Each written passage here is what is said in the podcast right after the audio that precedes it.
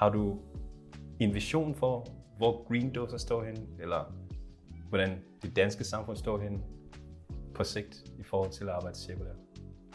Jamen altså byggeriet fylder jo meget øh, rent CO2-mæssigt, eller fodaftrykket det, øh, for byggeriet er stort. Øh, primært fordi, at, at det er den branche, der uden sammenligning vil altså producerer mest affald.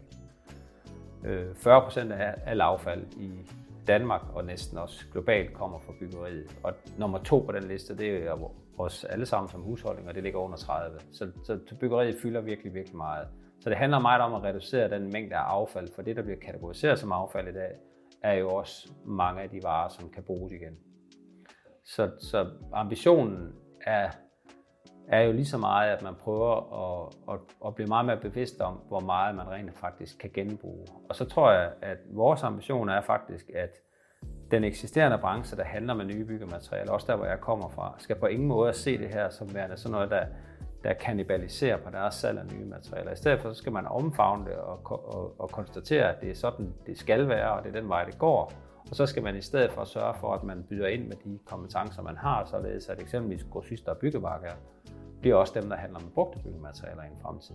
Vi har ikke nogen ambition om at få egne lager eller noget som helst. Vi vil bare gerne digitalisere det flow, der er helt ude for miljø- og ressourcekortlægning, og så hele vejen ind til varen har sat i en ny bygning via vores digitale platform. Men alle rådgivere, alle arkitekter, alle nedrivere, alle logistikfirmaer, alle byggemarkeder, alle grossister kan byde ind på den samme platform. Og det er det, vi gerne vil binde sammen. Og hvis det er sådan, at ikke hvis det er sådan, når, man, når vi allerede kan se nu, at alle kan få en udvidet forretning i forhold til, eller kan udvide deres forretning i forhold til den, de har i dag, ved også at gå ind og understøtte øh, genbrug, så, så er jeg sikker på, at, øh, at man kommer til at byde ind på det her.